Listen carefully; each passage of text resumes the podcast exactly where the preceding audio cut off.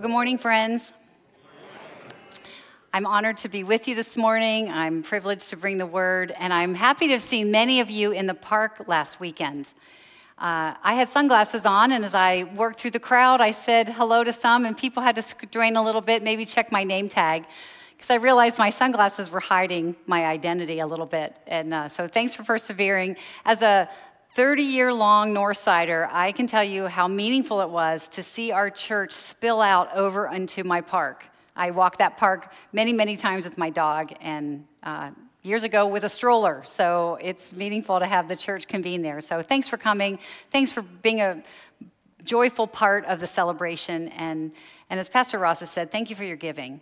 Gave in time and volunteer hours, you gave monetarily, and it's a joy to be a part of such an obedient congregation. So thank you.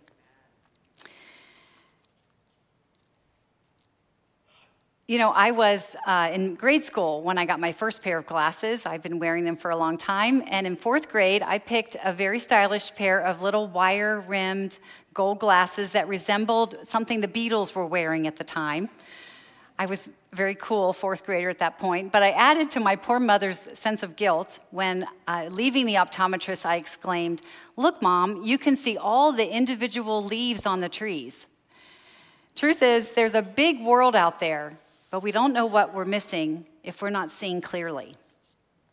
I sure didn't know what I was missing until I looked through the right kind of lens. I'm sure most of you can relate because, according to the Vision Council, 75% of Americans wear some kind of corrective lenses contacts, readers, distance glasses, whatever you wear. But there's a lot more than just corrective lenses out there now. Uh, you can get 3D glasses to have a spectacular movie watching experience. And maybe you're familiar with the whole industry surrounding virtual reality glasses. I personally have never worn any. I've gotten some reports after a few services of some of you who have, and what a cool experience it is. If you're not familiar with them, virtual reality glasses create an immersive experience and allow you, they kind of trick your brain into thinking you're somewhere where your body isn't standing. So we have a picture here. This is what they look like kind of on the shelf. They're on your uh, hooked up to your entertainment system, maybe, but this is what they look like when you look through the lens. So you could be sitting here in the sanctuary, but looking out at a city street, or apparently anywhere in the world. Someone told me they did a virtual tour of Yellowstone sitting in their living room, so it sounds like a cool thing.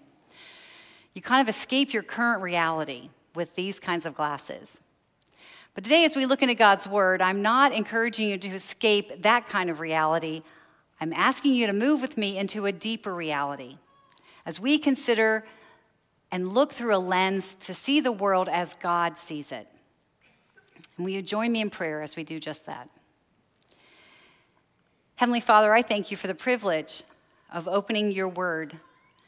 But I recognize that all that has gone before with my own preparation and my own prayer is worthless unless it's anointed by your Spirit. And so I pray for that miracle for me of hearing and speaking, for my friends to receive and to understand, and that we all might be enlightened with the deeper truths you have for us today. Thank you for this unique point in time in all of our lives, and may we have ears to hear and eyes to see all that you have to instruct us. For we ask this in Jesus' name. Amen. Amen. Well, here's the big idea, the main point or the takeaway I want to lean into today as we gather around God's Word. It's this To experience the reality of God's life changing love, we must love like He does. Today, we're going to conclude the last part of Matthew 5. If you recall, two weeks ago, Pastor Allen began to unpack this section of teachings that begin a series of statements that all began as Jesus said, You have heard it said, but I say.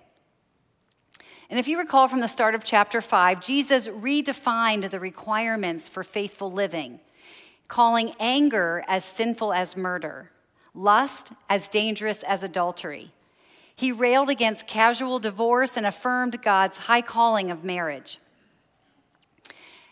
He insisted that our promises stand on their own that our, we had integrity in our words and didn't need an oath to drive our point home.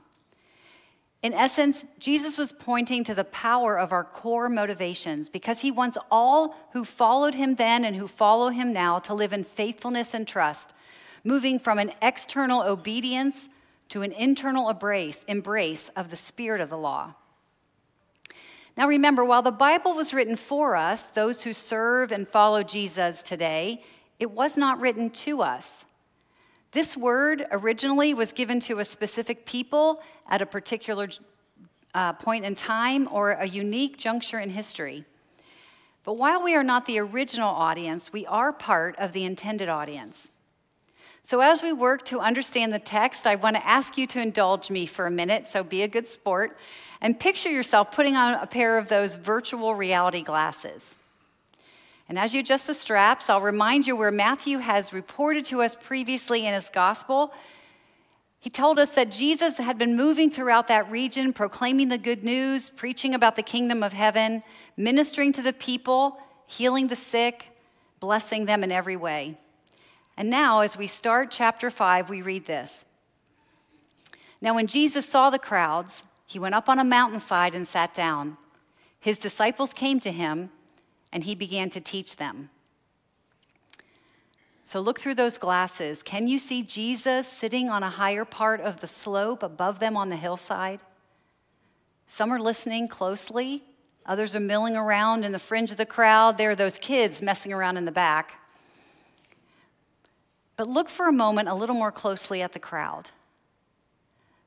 Some have followed with hearts full of gratitude because Jesus has healed them they were gathered together, maybe in a section, sharing their testimonies of God's miraculous work in their lives. Some others are here listening to Jesus because they're wanting more of a show. They want to see the crippled dude run, they want to sit in the front for the next episode. Some are curious, some are suspicious, some are opportunistic, looking for a free meal. Some have been forced to come, dragged along by somebody else.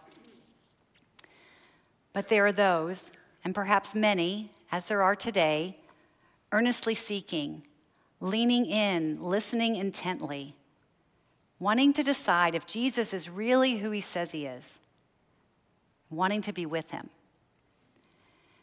And so lift up those glasses for a moment and ask yourself the question where are you today? Where do you see yourself in that crowd as you listen to the words of Jesus? Are you curious or are you weary? Are you distracted? Are you trying hard to listen and follow, wondering if he's worth it, asking for a sign, looking for a reason to keep at it? Wherever you are, and maybe you're many of those things, I want to ask you to be honest with yourself and be reminded that Jesus knows exactly where you are. And as he looked at compassion at that crowd in the first century, so he looks at all of us with compassion because Jesus always looks through a lens of love. And I want, I want you to remember that context, seal that picture in your mind as we look into the text more deeply. Okay, put your glasses back on because Rabbi Jesus is about to instruct the crowd. And this is what he said You have heard the law that says, Love your neighbor and hate your enemy. But I say, Love your enemies, pray for those who persecute you. In that way, you will be acting as true children of your Father in heaven. Now, you'll recall that earlier Jesus had instructed the crowd and introduced the concept of non retaliation. His solution to violence is to respond with non-violence. When you're personally insulted, he instructed us to turn the other cheek. When you've been hauled into court, make peace with your adversary even along the way. When you're taken advantage of by soldiers, do more than you're asked. When you're asked for a loan, give in abundance. Jesus taught that the only way to combat evil is with good. The only way to break the cycle of violence is to not return it.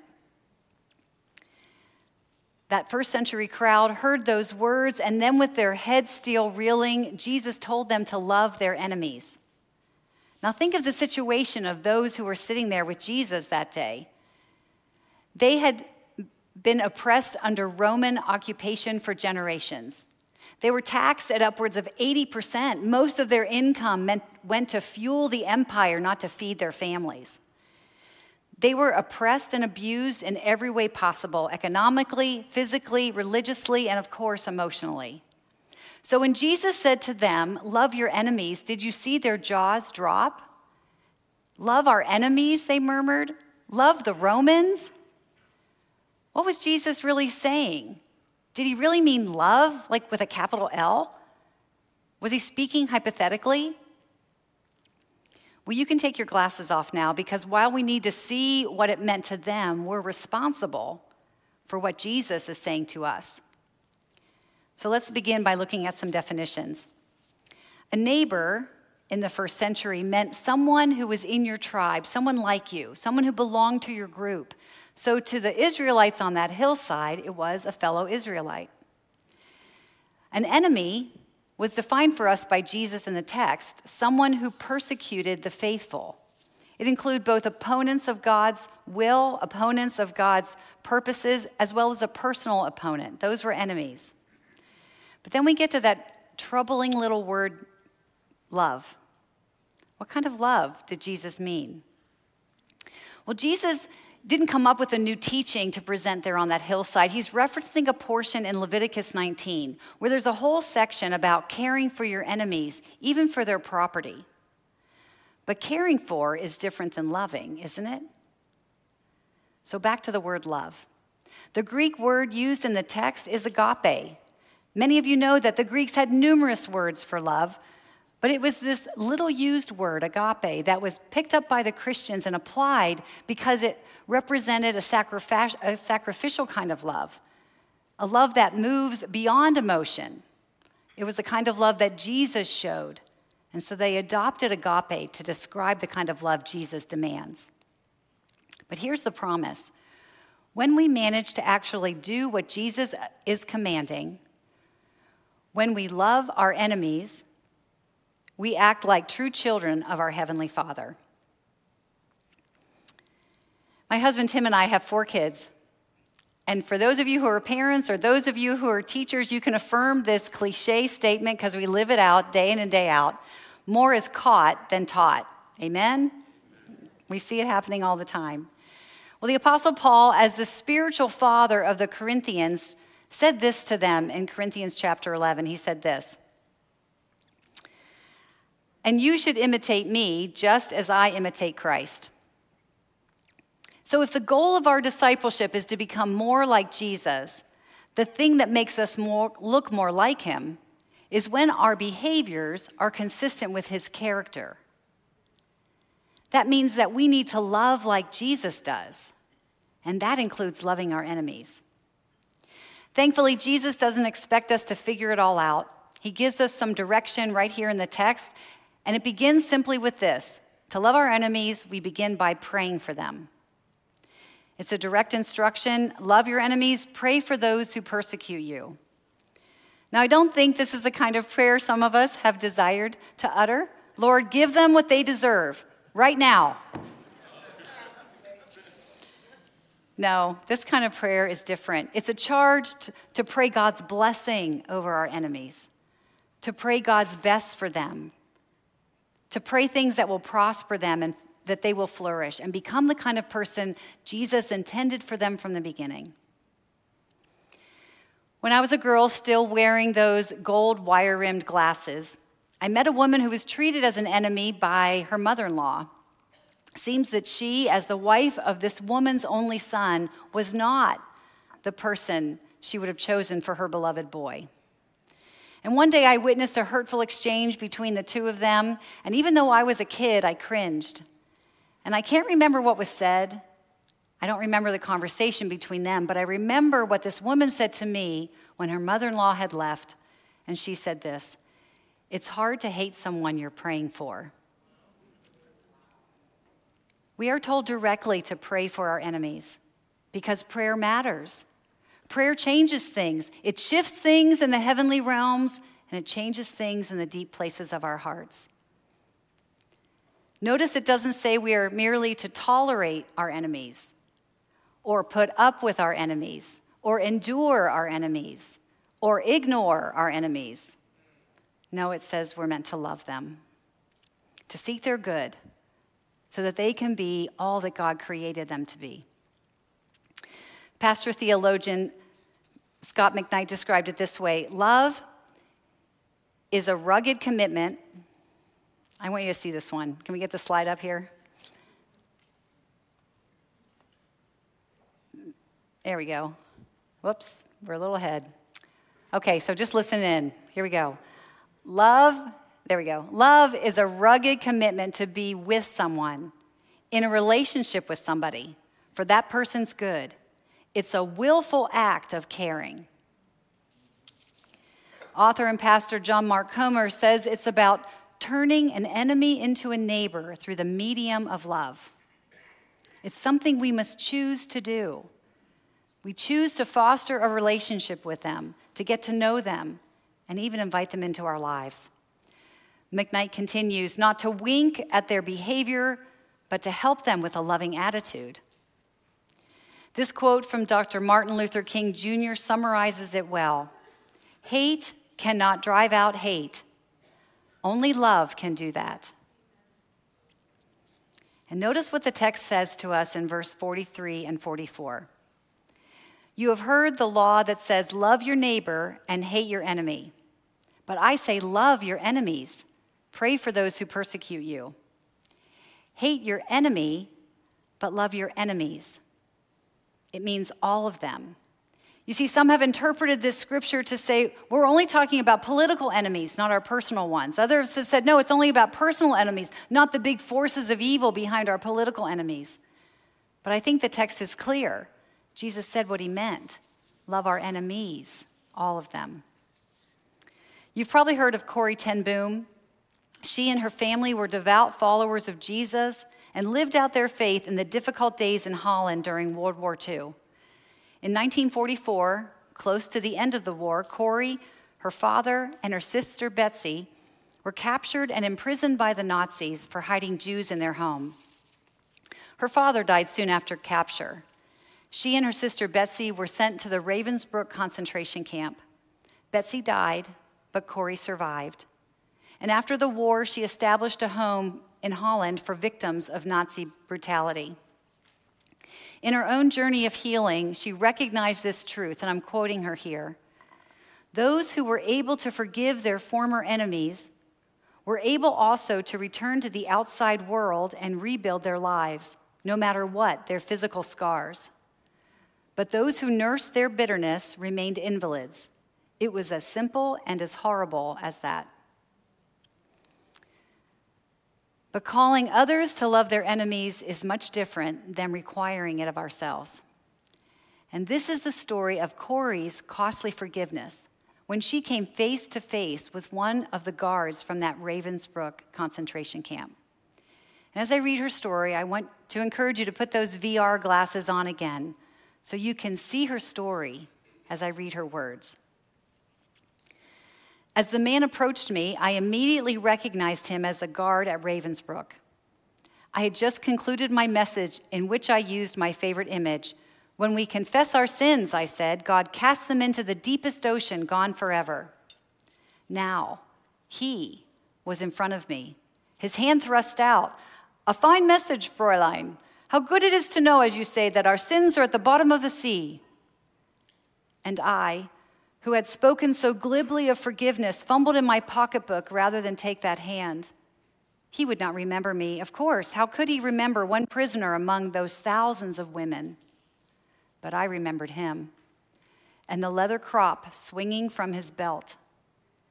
It was the first time since my release that I had been face to face with one of my captors and my blood seemed to freeze.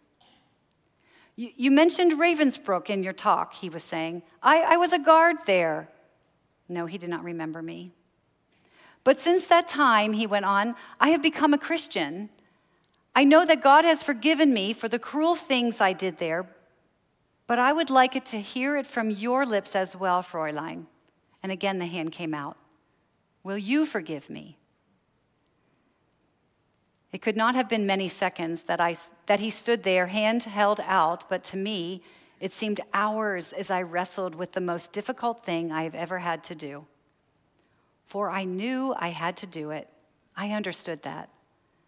The message that God forgives has a prior condition that we forgive those who have injured us. If we do not forgive men their trespasses, Jesus says, neither will your Father in heaven forgive your trespasses. And still, I stood there with coldness clutching my heart. But forgiveness is not an emotion.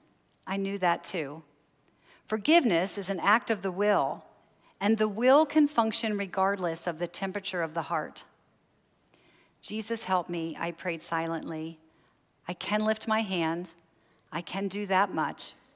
You must supply the feeling. And so, woodenly, mechanically, I thrust my hand into the one outstretched to me. And as I did, an incredible thing took place. The current began in my shoulder, raced down my arm, and sprang into our joined hands. And then this healing warmth seemed to flood my whole being, bringing tears to my eyes. I forgive you, brother, I cried with all of my heart. For a long moment, we grasped each other's hands, the former guard and the former prisoner. I had never known God's love so intensely as I did then. Friends, the testimony of Corrie Ten Boom is so powerful because it illustrates a truth only experienced by those who are willing to take God at His word and do the seemingly impossible. To experience the reality of God's life changing love, we must love like He does. And that means we must forgive them. Forgiving our enemies is the next step toward loving them. And if we are willing to try, I'm convinced that God will meet us there, just like He met Corrie. And as we strive to love like He does, He we will be able to access the life giving flow. It will well up into our lives, that it will pour out in a sense of experiencing God in a way we never have before. We will know the redeeming love of God, just like she did. This call to love, this call to forgive, to be reconciled to our enemies, it's a big ask. But it's nothing the Lord has not done for us because the Lord Himself has plenty of enemies, even us. Let's look back at Matthew 5 and we'll get a glimpse of how God treats his enemies. For he gives his sunlight to both the evil and the good. He sends rain on the just and the unjust alike. For if you love only those who love you, what reward is there for that? Even corrupt tax collectors do that much. If you are only kind to your friends, how are you different from anyone else? Even the pagans do that. But you are to be perfect even as your Father in heaven is perfect. You see, God loves all, no distinctions. He provides for everyone. His common grace is lavished on all his creatures. It's common practice all around the world to love your own. The good guys love their own, the bad guys love their own too. And so, how do we break the cycle? By loving like God does, by imitating our Heavenly Father. For we were loved by God's common grace before the Spirit drew us with his kindness and mercy, and we experienced the life giving flow, forgiveness, and redemption in Jesus. But remember, before that, we understand from Romans chapter 5 God shows his love for us in that while we were still sinners, Christ died for us.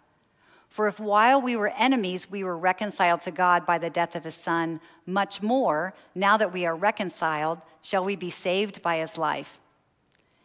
And then this part of our new call from Corinthians. For God, who brought us back to himself through Christ, has given us this task of reconciling people to him. He gave us this wonderful message of reconciliation. So we are Christ's ambassadors. God is making his appeal through us. We speak for Christ when we plead, Come back to God. For it's the very ones, the theys, who are now enemies of God, who will never hear or experience his love unless we speak, unless we act, unless we move out as a vanguard for the Holy Spirit and impact our world with a f- functional difference than the way the world interacts. It's a radical call, it's countercultural. We're redefining, we're resetting the terms. But with the power of the Holy Spirit, we can do it. if we're willing to walk with Him in obedience.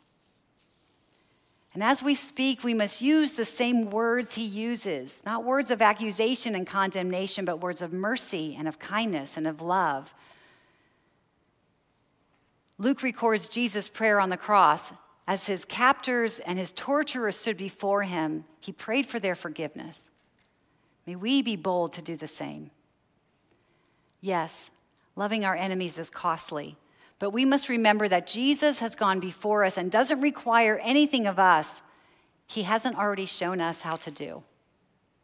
God looks through the lens of love, and he wants us to use the same kinds of glasses as we look out at the world. The third way to love our enemies is to be reconciled to them. For only then can we be perfect as our Father in heaven is perfect. And while that sounds completely impossible, before you dismiss it as hyperbole, I want you to understand what the word is saying by keeping it in context. And it starts with understanding that word perfect. Pastor Allen has unpacked this for us before. It's a Greek word that's used here, it's teleos, and it means this perfect, complete, full grown, with nothing left undone. Maturity. When Jesus calls his followers to be perfect, he's asking us to be spiritual grown ups, to stop acting like adolescents, to stop wimping out. He's asking us to follow his example in maturity, to trust him, and to follow. When Paul told the Corinthians to imitate him, it was because they were acting like spiritual babies. They were still drinking milk from the bottle when they should have long since been using a sharp knife to cut their steak and enjoy a good meal. And Paul wasn't name calling the people in the church. He was pointing out the reason for that their church was a mess. It was full of factions and divisions that looked like the world, not the holy people of God. They were so proud of their great knowledge and their philosophical sophistication, but they had no love for one another, even inside the walls of the church. That church fought over everything from worship styles to what to wear to church to what to eat at restaurants and, of course, who to eat it with. That church had devolved into pettiness and trivia, not the kind of bride Jesus envisioned. John Mark Comer said this Love is the great litmus test. The test on Judgment Day isn't a theology exam, but a love exam. So, as we close, I want you to put on those VR glasses one more time and picture the Lord Jesus Himself handing you a test. You don't have to write out any Bible verses or recite a creed or sing a song or give your testimony. It's a love test. How did you do? I think we as the American church would get a few things right off the top. But as we work our way down into the nitty gritty of how we look in the world, I think we have some work to do. It's easy to love the people who love us, the people who agree with us, the people who affirm us, the people who encourage us. But loving the ones who hate us, who deride us, who mock us, who make fun of us, who persecute us, the ones who make our lives hard. Look, I'm not asking anyone to do anything unsafe, but Jesus is asking us all to do something terrifically countercultural. Can we do it, church? Can we link arms? Can we be different by looking different? by asking the Holy Spirit to fill us so we are different from the inside out and respond to those in a way that the world will drop their draw, jaws and marvel at the God and the hope that is within us. Look, Jesus doesn't ask us to do anything that he hasn't already done for us. He's taken the first step in everything, and he will lead the way. Hey, and after dealing with this text all week, I can tell you that I have some work to do. Will you join me in the study session? Can we figure it out together? Can we practice it in real time here within this congregation at ACAC and hone our skill so we can pour out through the walls like we did last week and minister and heal and empower those to know the love of Christ? Maybe we should start by being honest with ourselves and recognizing the people we've labeled as enemies who we ignore or we toler- to- merely tolerate, and instead move into a friendship with them. Look for ways to treat them like neighbors and maybe make them friends. So, in all this, we can look through the lens of love and act like our Heavenly Father. Will join me in prayer? Lord, I thank you for this hard word of instruction, this call to be mature, this call to be perfect. It's impossible without the empowerment of your Spirit. But you will always respond to a humble heart. So, Lord, with hearts soft, a willingness to confess, I pray we would all move closer to mirror your love, not just for us, but for the world. Help us to see as you see. Help us to act as you act. Help us choose to look through that lens of love so that we might be perfect and complete, lacking nothing, and be more and more and more like you.